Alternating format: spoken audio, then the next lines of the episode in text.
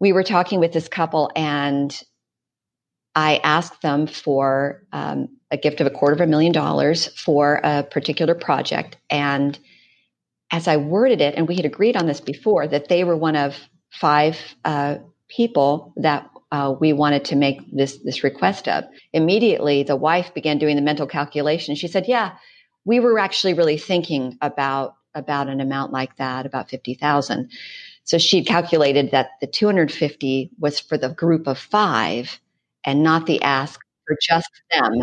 And then I have to kind of walk it back. And it was very awkward. Um, so in the end, 50,000, a wonderful gift. I mean, very grateful for it, right? But the lesson there is when you're making an ask, you're making it to one person or one couple. Yeah, that's a uh, a $200,000 lesson right there. Welcome back to One Visit Away with your host, Kevin Fitzpatrick. This show focuses on true stories of philanthropy in order to understand what it takes to succeed in major gift fundraising. Listen to these stories, and you'll realize you're just one visit away from a transformational experience for your benefactors and your organization. In this week's episode, we hear from Ellen Rossini. Ellen is a longtime Dallas area fundraiser, writer, and editor.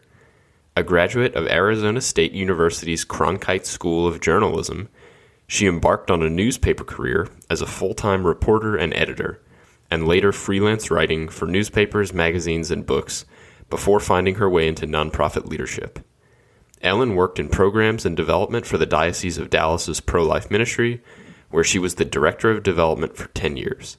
From there, she joined the Major Gifts Office of the University of Dallas, where she worked as a Senior Advancement Officer and then Director of Major Gifts.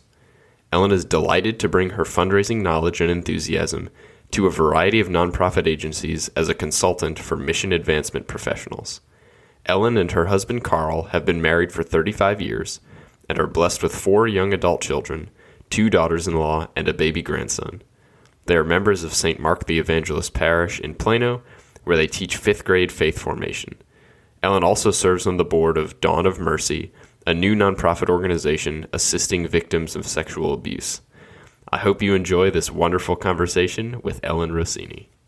Well, thanks so much for being on One Visit Away, Ellen.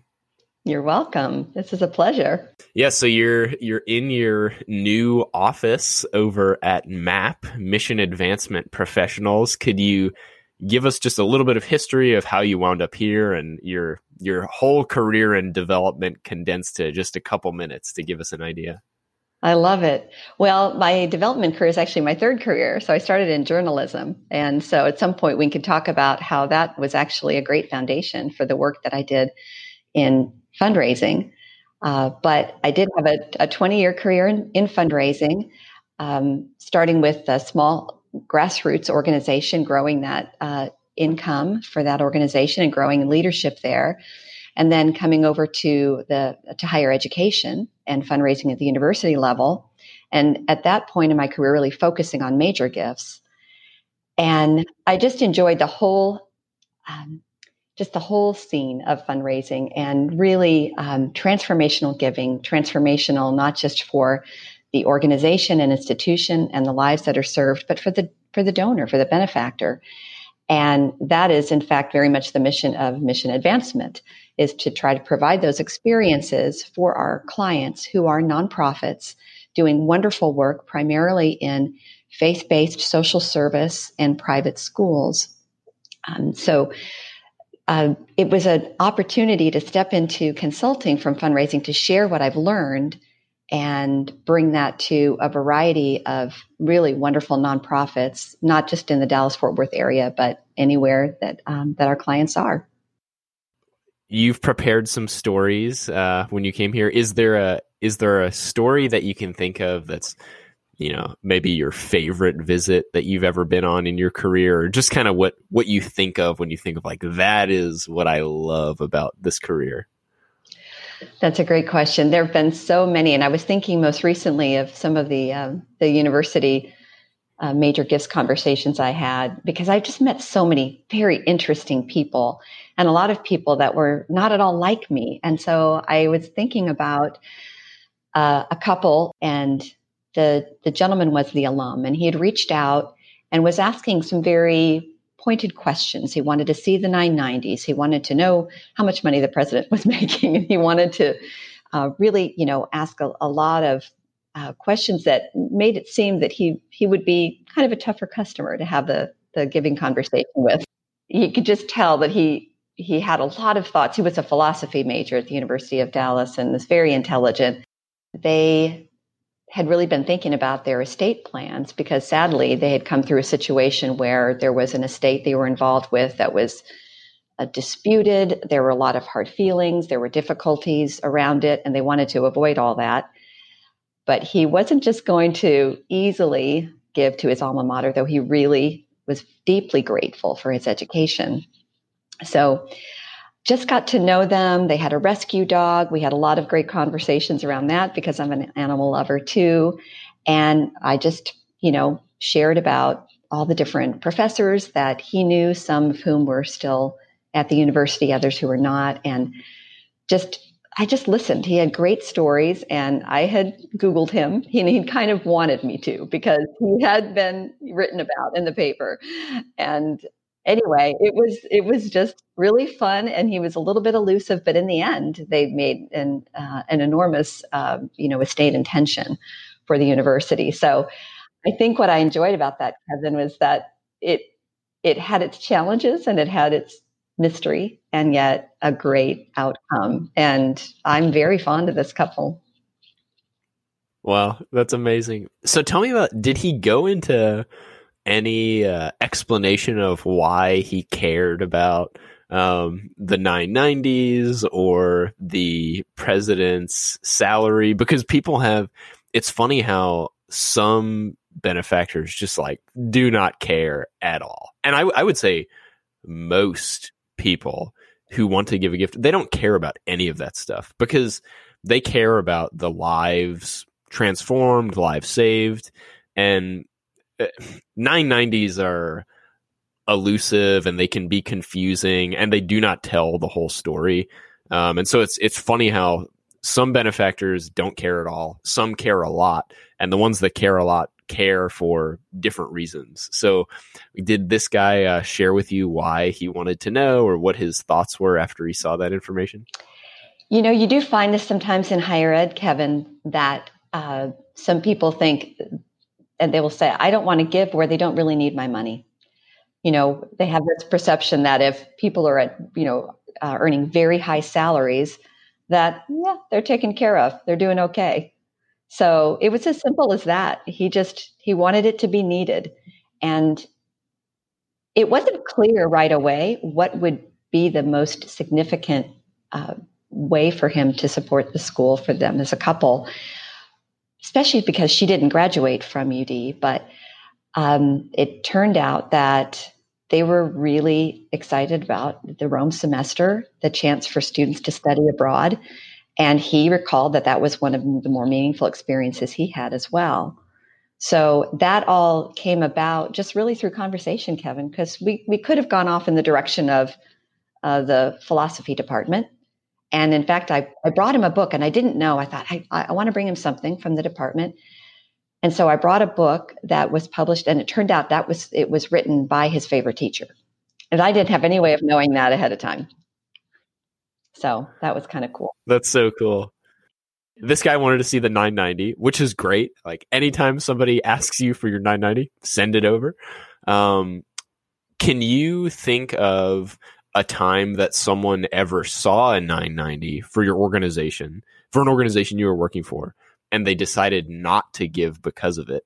Or um, related to that, w- was it really like the the the thing that made them give the gift? Like somebody was, you know, well, I'm I'm hearing about the University of Dallas and it seems interesting. You know, I'm super excited about this, but I'm not really sure I want to give a gift or not. Can you send me the 990? And then they get the 990 and something on the 990 just said, this is the place I'm going to give $10 million to. Uh, no, no, that's, it's interesting how you kind of see that question, Kevin, because really it was just checking the box, you know, it was making sure that, you know, he had a suspicion or, or he was just wondering. um, what what what are the the numbers around the university right now? You know, and um, he he didn't want to throw away a gift because it was significant for him. Wow. Okay. What about um, you? Might have some other ones prepared, but do you have a particularly funny visit you can think of, or just something funny that happened during a visit? Oh yes, I've got a couple of those. One, I was traveling, so if anything's going to happen that's imperfect, it's going to be while I'm on the road because you're just out of the, out of your element. You're trying to cram in a lot of activity in a short period of time and make the most out of that trip. And I don't have the best sense of direction, and Google Maps has saved me. but there are also a lot of unknowns, you know, between airports and rental cars and all of that. Well, I decided I would plan two two visits back to back at the same restaurant in Beverly Hills and it was actually a very casual place, but it was very close to one of the one of the benefactors. And so we had um, an amazing lunch. We had a wonderful conversation, absolutely connected. It turned out he went to school with my brother-in-law and they were friends in high school and that was amazing and it never even occurred to me to ask him about that but but it came up, you know, like oh Beverly Hills, yeah, my brother-in-law grew up there. I don't know, you know, I just didn't think of it. So that was amazing. Um, so that was great. And then I had my second appointment, and a woman came in, and it was we were at a fish place, and she just about passed out. She said, "This place smells horrible. Got to get out of here." so oh man! Scrambling. So we walked to a nearby coffee shop and we sit outside and all is well, but oh man, oh man. So note to self: no food restaurants. so I thought that that uh the direction I thought that story was going was since you booked them back to back, they were gonna like see each other and wind up being you know arch nemesis or something and you met with her? Like well but that's really no good. way will i ever talk to you. Oh, that's funny. That's a good point though is that um, these visits tend to go a long time you know when you're when people really they just enjoy talking about their lives and yeah yeah. and the things that bring you together they love it. So you have to allow plenty of time because that would have been awkward yeah. if i'd had to be yeah. in the door oh no she's coming in and i'm not finished with him that would have been awkward. Yeah but i'm glad you uh glad you pulled both of those off and got away from the fish smell. Uh, that's so funny. I was thinking again about another travel uh, visit. So we were in Houston and there was going to be a reception and I was the sometimes you know you'll do things where you're you're taking the appointments as the gift officer but you're also kind of the staff person on the event you know.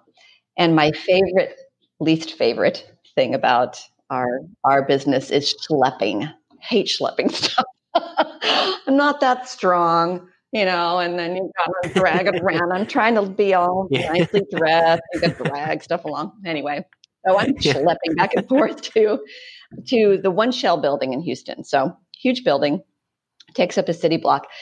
I um, get everything set up for the reception. Then I'm going to meet a couple for dinner, and it's just down the street. I almost could have walked, but it was raining, and I did have an umbrella, but it was raining really hard. I wasn't really able to keep that dry, and I'm standing out on Smith Street, which is one side of the shell building. But I turn around and I see on the building, it says Louisiana on the building. So I'm calling the Uber driver saying, Louisiana. And so he comes obviously to the other side, which was Louisiana Street. And he said, I'm here. And I said, so am I. Uh, he said, okay, we're sharing landmarks. And I'm like, to park across the street. I don't know what he was looking at. I'm like, oh, this isn't working. And so I just canceled it. And I called another driver and he was having trouble too. And I'm getting wet. And finally he figures out, oh, yeah, you're on the other side. So we arrange, we meet. Meantime, I'm talking to the couple, apologizing profusely. They were so sweet. I finally get there. They've already eaten. They it was so nice. They said, please order something. I did. They picked it up. We had a lovely conversation. They were so kind. And then they were coming to the reception too. So they drove the three of us there. And then I'm not early, but it's okay. I'm not terribly late, but I go into the ladies' room to just kind of freshen my lipstick. And you don't understand this, Kevin, because you're a man, but Houston weather and this hair, it exploded with the rain and the, even though I had an umbrella, the, the humidity. I looked like a circus clown. My hair was a of frizz. I was mortified. I, if I'd had a scarf, I would have put it on. I thought, I can't believe I have to go to the reception like this. oh man. and I'd had toyed with the idea of maybe just inserting myself, making some introductions, and I thought, oh no, I can't even can't even get in front of a crowd. oh, that is so funny.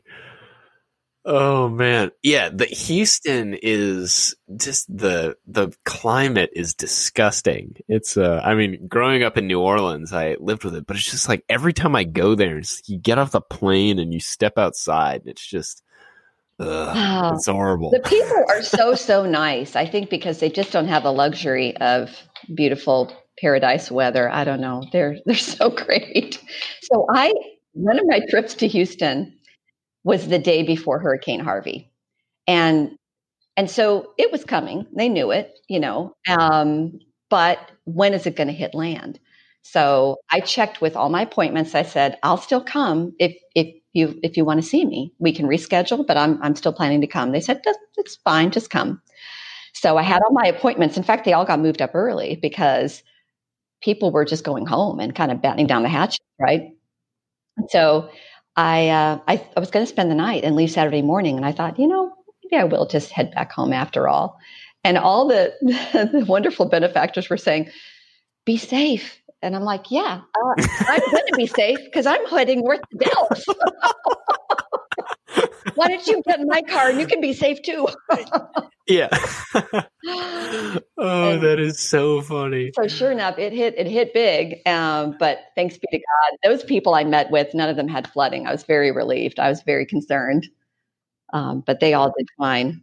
Yeah, it's funny how. Uh, so I'm going to relate this to coronavirus a little bit, um, just to, you know, people our tendency is always to be well for most of us i think is to always be a little bit pessimistic. Um, like you need to i think it's much more in our nature to uh, move towards pessimism and look at excuses and yeah you know the economy's having a rough time so people aren't going to give. And so i this brings me back to uh, hurricane harvey in my example, uh, I was so I had just Laura and I we just gone with two of our friends up to Colorado for a little vacation. We were staying at my I have some relatives that have a cabin up there, and and the friends I was with they had family in Houston, and this and we were there when Harvey hit. So we were in oh, Colorado wow. when you were driving back to Dallas, and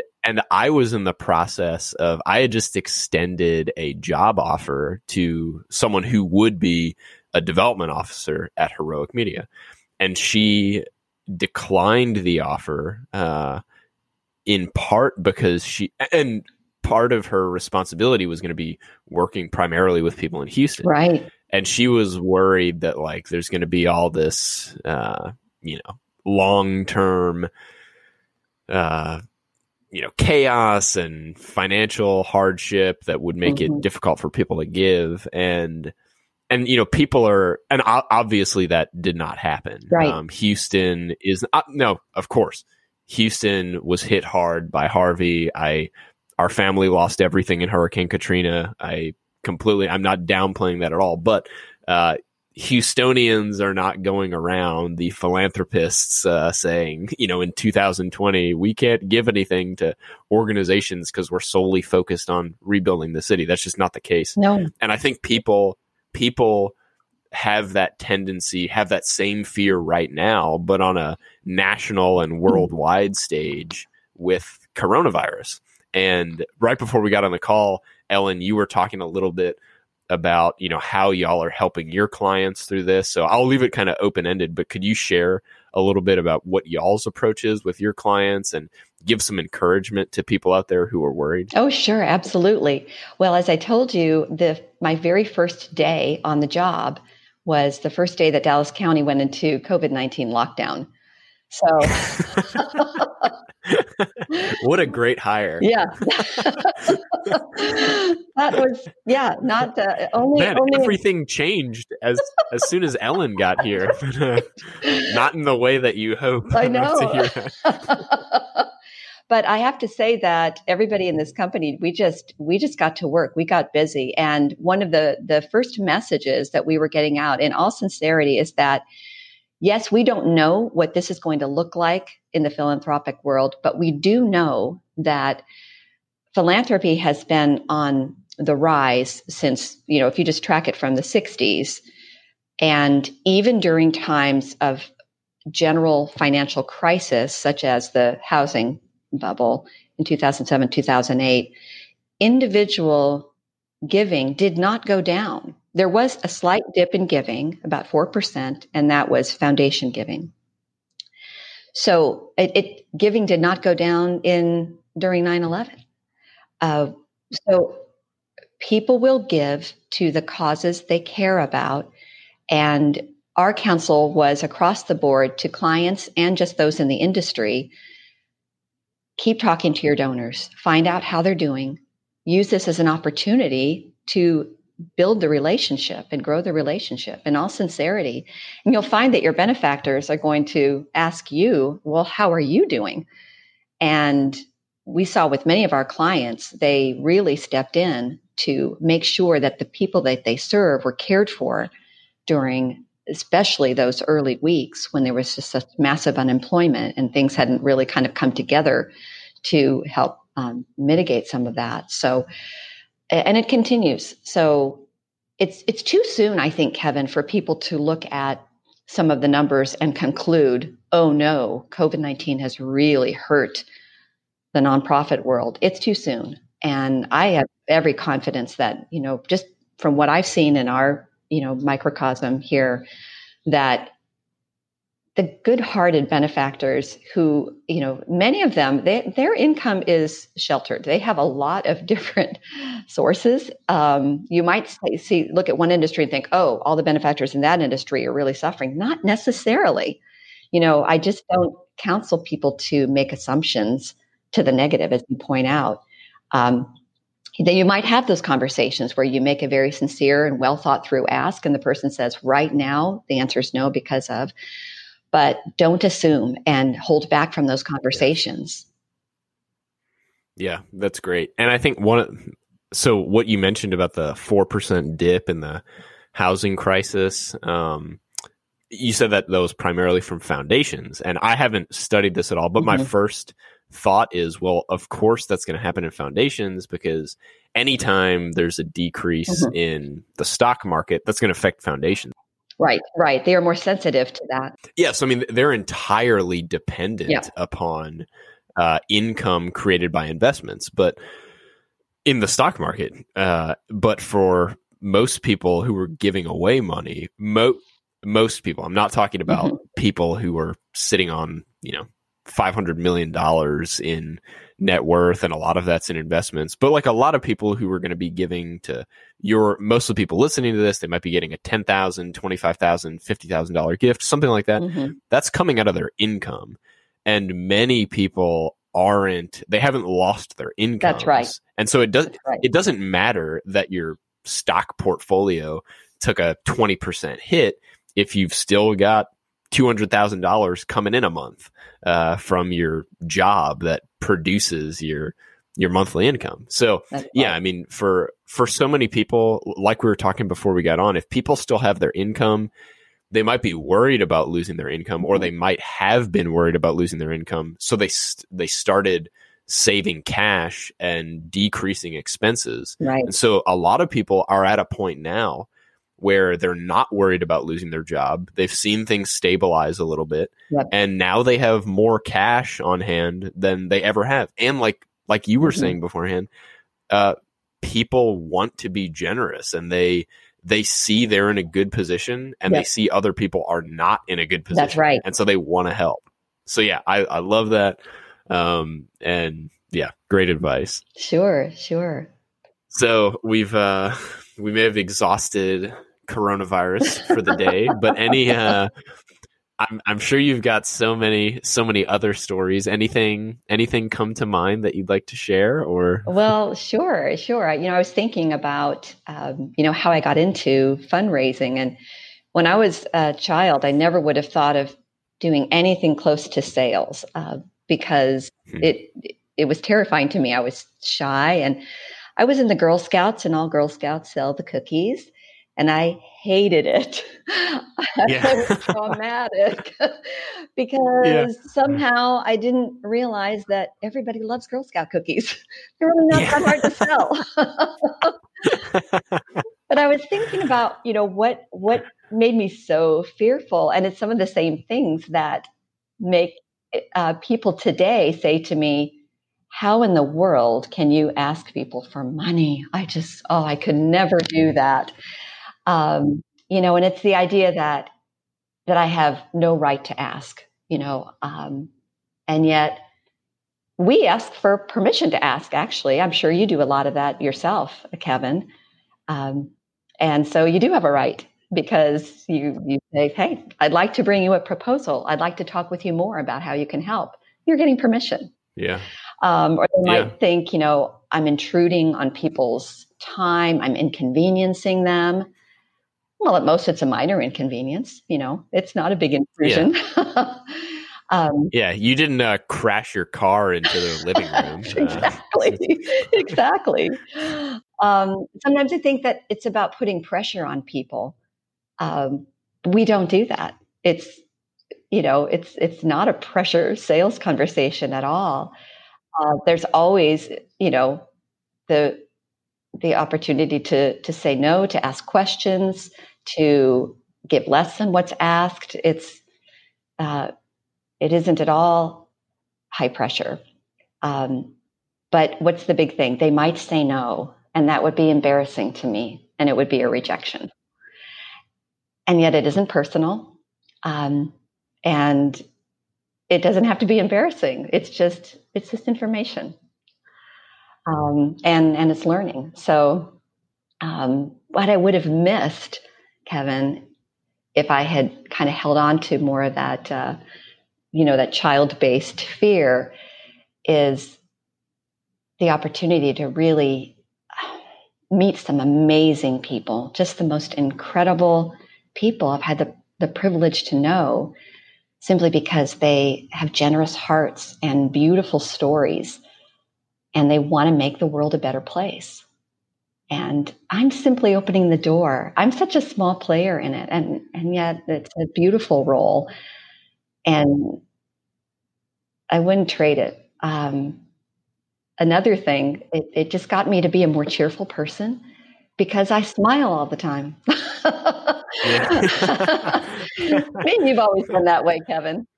But I remember I wanted to thank one of my my first boss in nonprofit, Karen Garnett, um, because she she gave me the opportunity to really be more positive and optimistic simply because of, of the work that I, I got to do raising money for yeah. the organization.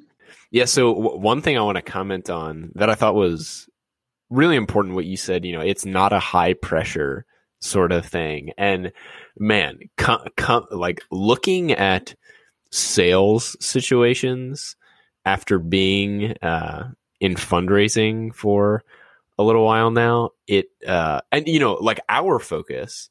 Uh, there are there are some fundraisers that are high pressure people, yeah. and everyone hates them, and they don't do well in the long run. But the right approach, where you're there to serve the benefactor, that's right, uh, in their philanthropy, is it's so freeing and so like you know I, I was thinking about when you're talking about high pressure i was thinking about when i bought uh, my my uh, my car that I drive after my my college car uh, broke down. Um, I, I went to buy this car and I looked several different places and one of the the used car dealerships I went to man the uh, the high pressure techniques they were using to try to force me into a a buying decision was just so revolting and it was like I will never I will never do business with you uh, right. And I told them that because it's just it's just disgusting how like you're not going to. I am the worst there might be some people that could, and there definitely are, which makes me even angrier that people they try to f- intimidate them into buying something. To like you're just being such a jerk to people who might not feel like they're in a position to say no to a bully.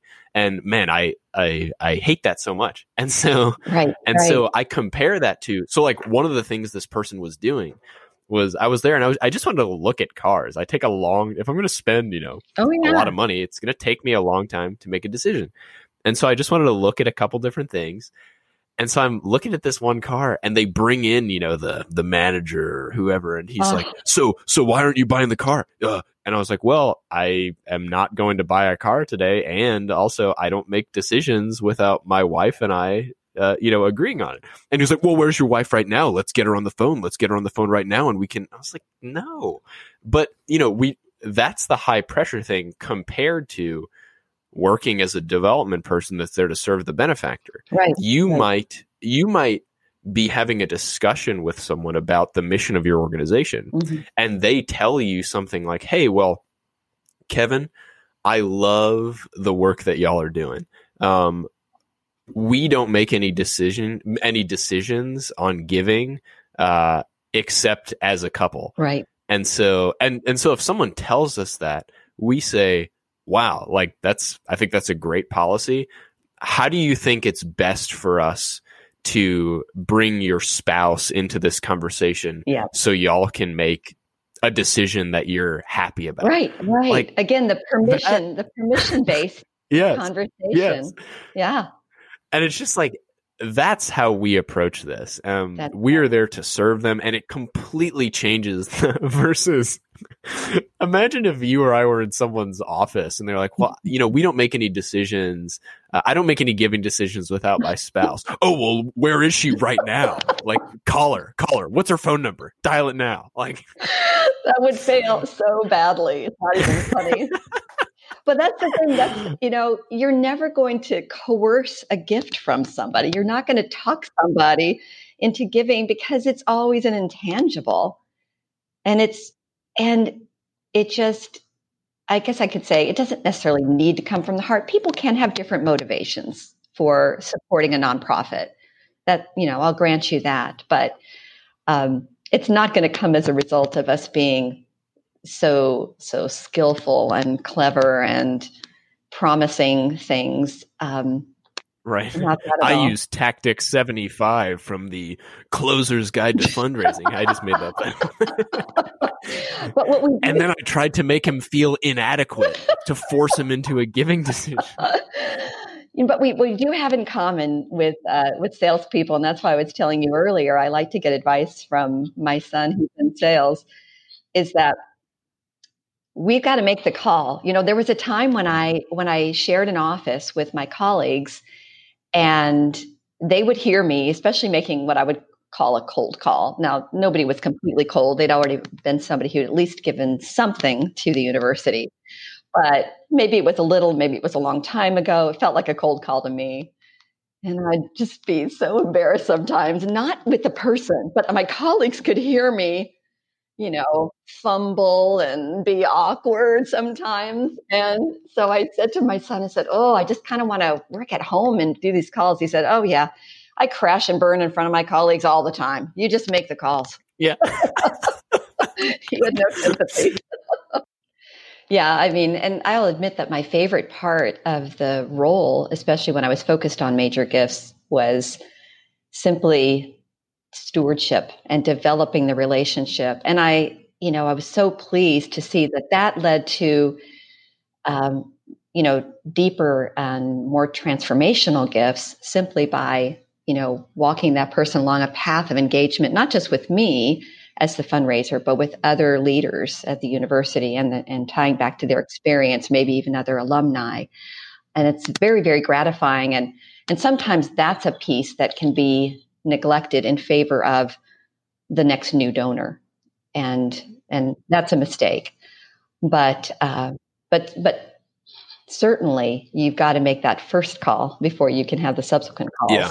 So Yeah, and and it's interesting, you know, that you said that about your preference is the stewardship part because we all have different things that are appealing to us the most and um and I think that comes down to the importance of having an effective team at your organization and Yeah. you know doing different parts of the relationship because for me my favorite part is always like i guess what you would describe as the hunt Yes. uh, uh-huh. it's like finding finding the person find out who they are Yeah. getting the visit Yeah. scheduled um, and then going to see them the first time like meeting someone for the first time is always what like gets me pumped up. It's but yeah. it's like you said i don't especially the longer the longer i've been doing this because you were saying it's a mistake to always be chasing that the less i get to do that. Because it's just at a point now that there are so many people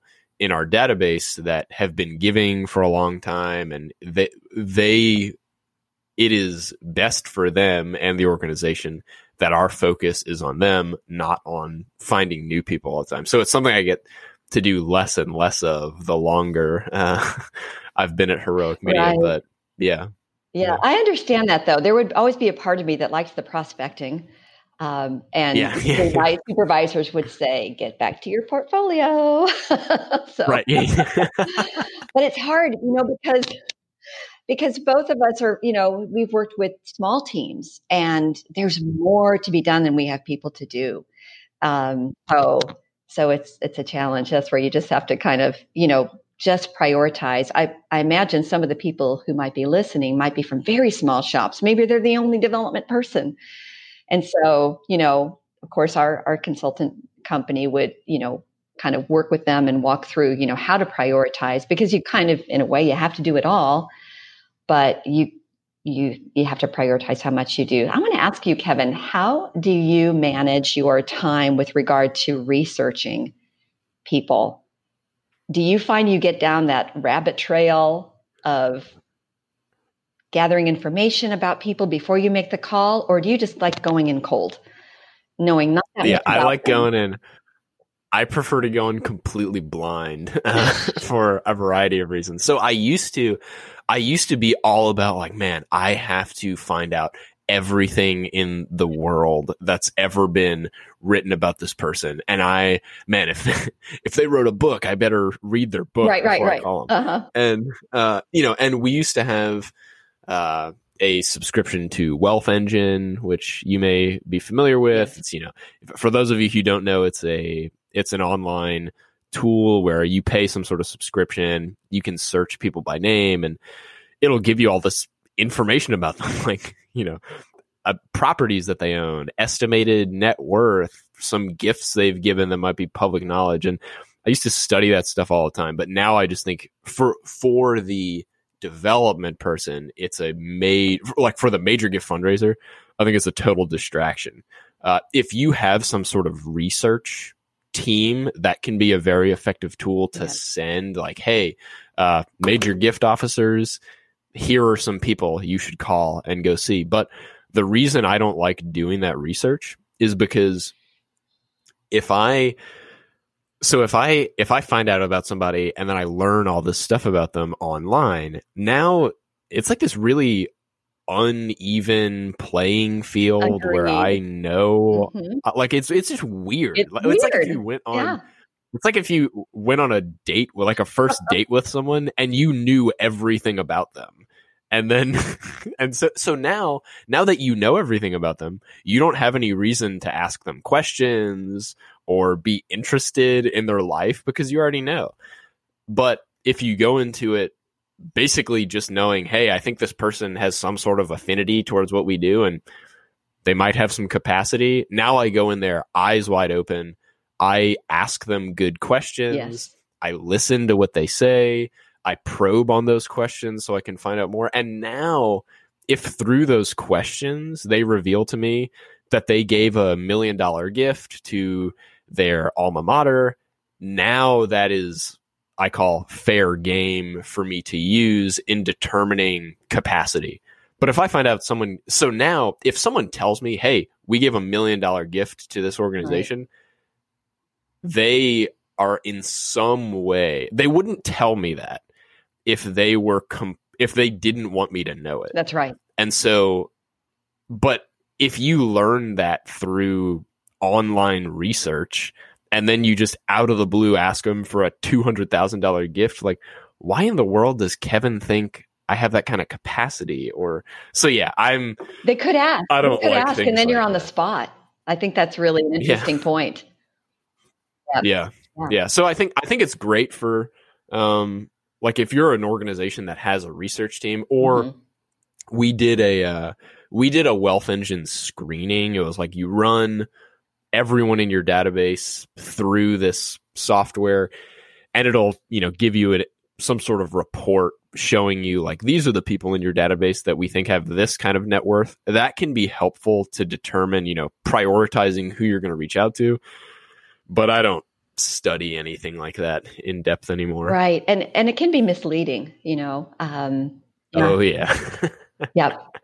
oh yes yeah i think i think when i was like when i just graduated from ud i looked up my my own name and i think it said i had like a you know net worth was in the range of 250000 to $500000 and i was like wow that's that would be nice Yeah, yeah. So so yeah, exactly. If you if you have the staffing and the ability to use it, do so, but kind of with a grain of salt. Because when I think about some of the largest gifts that I've helped bring into organizations, they were they were well beyond what I would have expected from what those um, instruments were able to show me about those people, and I only was able to facilitate the larger gift because I got to know the person and was able to, you know, open the door to the opportunity uh,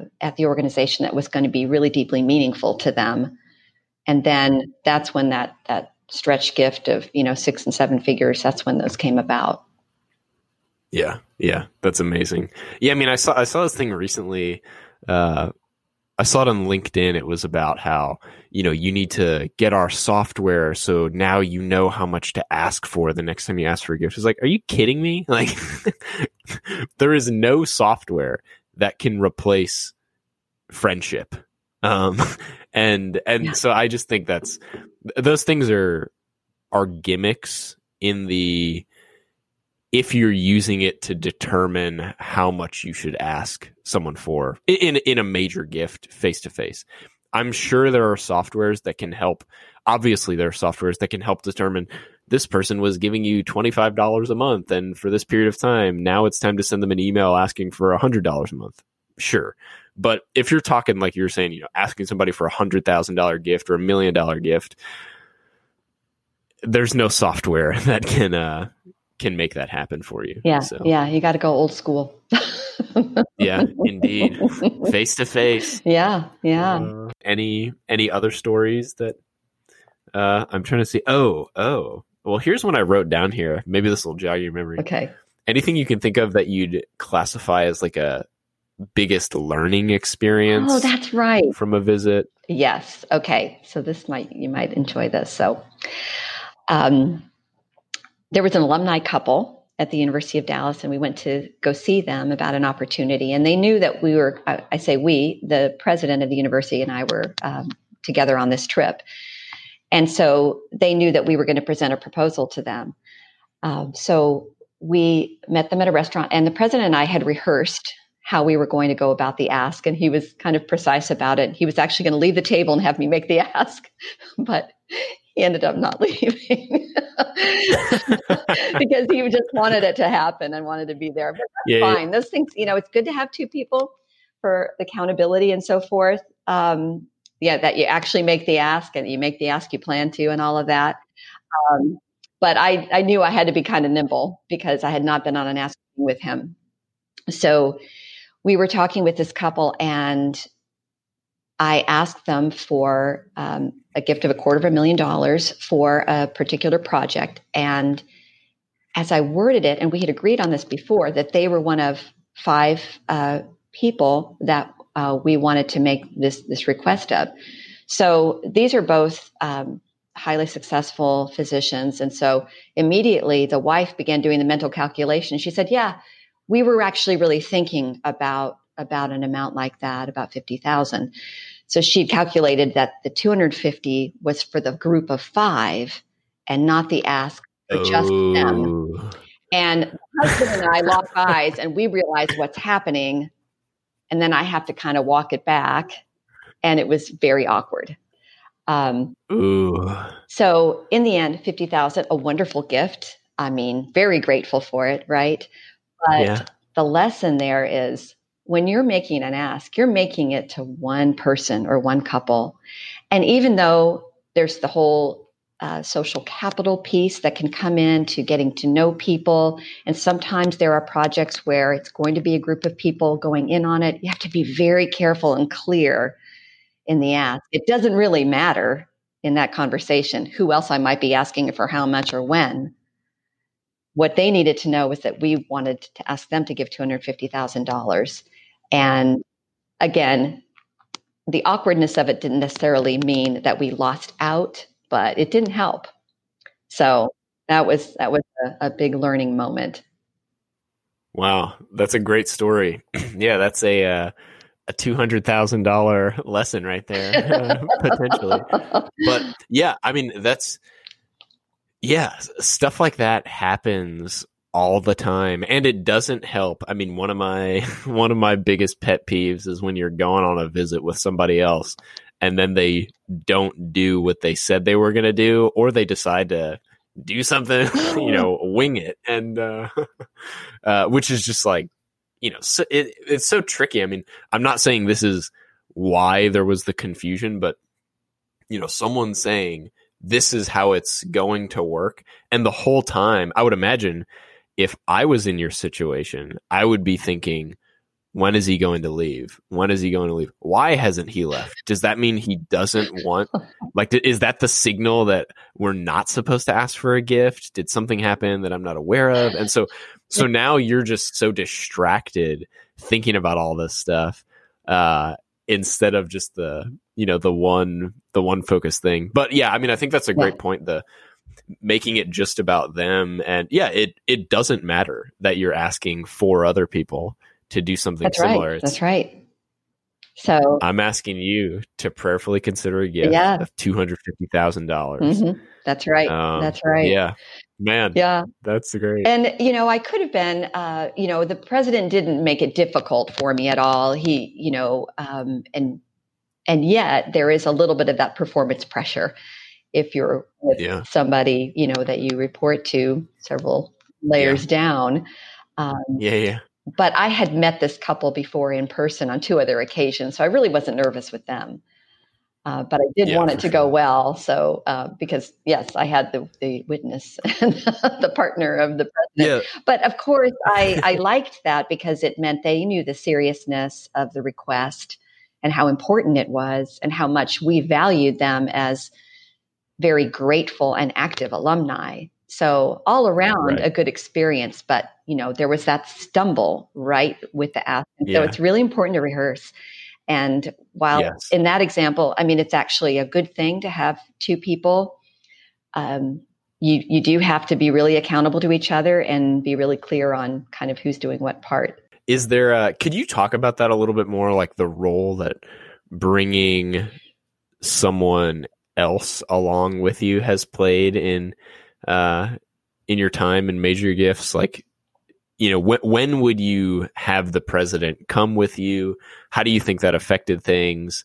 Uh, are there ever times that you think it was a hindrance to have someone else there with you if i'll just stop talking there sure sure well again um, there are no universals because so many times, you know, we are as major gift officers on our own doing doing the visits, doing yeah. the asks. So I wouldn't say that it's always important to have another person on any ask. I do know for the, the very significant ones, capital campaigns and this kind of thing, especially if the the fundraisers or the executive directors aren't accustomed to asking for very large gifts, it can be helpful in that it it it just sometimes can give them a little peace of mind. They're not alone. There's somebody else there with them. Yeah. If they forget to say something, the other person might be able to remember it.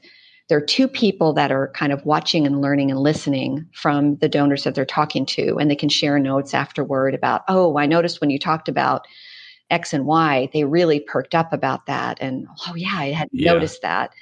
Um, and then yeah. also the accountability for actually making the ask, because if if folks are not used to it, they can they can just be intimidated by the whole opportunity and realize, no, no, now's not the time.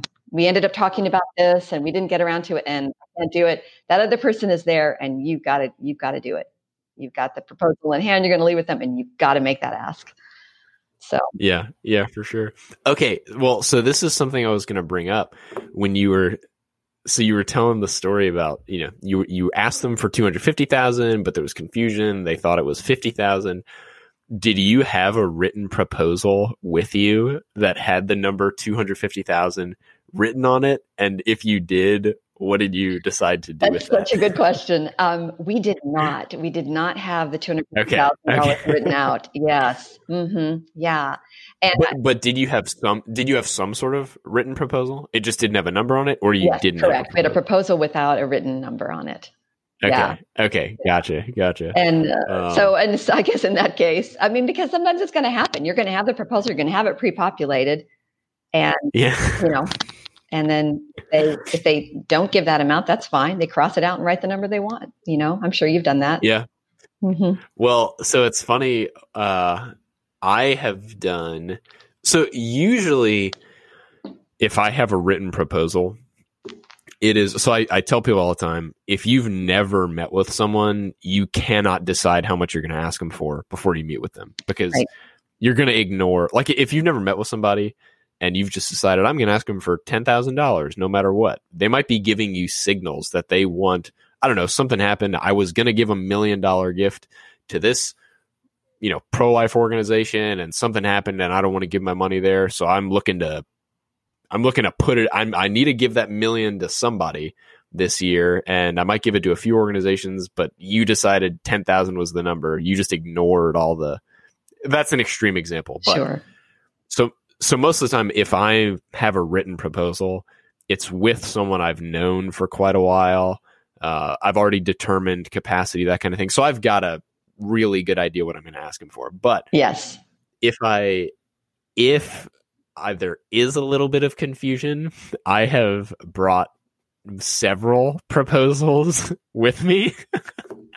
and they're they're in my jacket pocket and they've got different like they're sealed envelopes but i know uh, through the order that i have them in in my pocket yep. or yep. like some tiny little marking i know what is in that one so if i so i might determine you know through this visit they shared something that made me realize okay go with the go with the top one uh, and I ask for that number, and then I'll give them that proposal. So yeah, that that has been my solution to the uh, the problem, but could be if you mess it up, could be very awkward. yeah, you could be coming home with uh, more or less than what you thought. yeah. oh, oh, gosh. Well, well, this has been an amazing conversation, Ellen. I love you've got so many great stories and uh, just so much success in your career, and I love. Uh, yeah, I, I just love hearing. I just love hearing stories like that. It your the conversation we had today really just like re-energizes me about what we get to do yes. as development professionals. And so thank you so much for sharing. Well you're welcome is there any any final any final things you'd like to share with people out there? Well sure. I just want to say that if i've uh, learned anything it's it's through mistakes. I've made all the mistakes possible in fundraising. Yeah.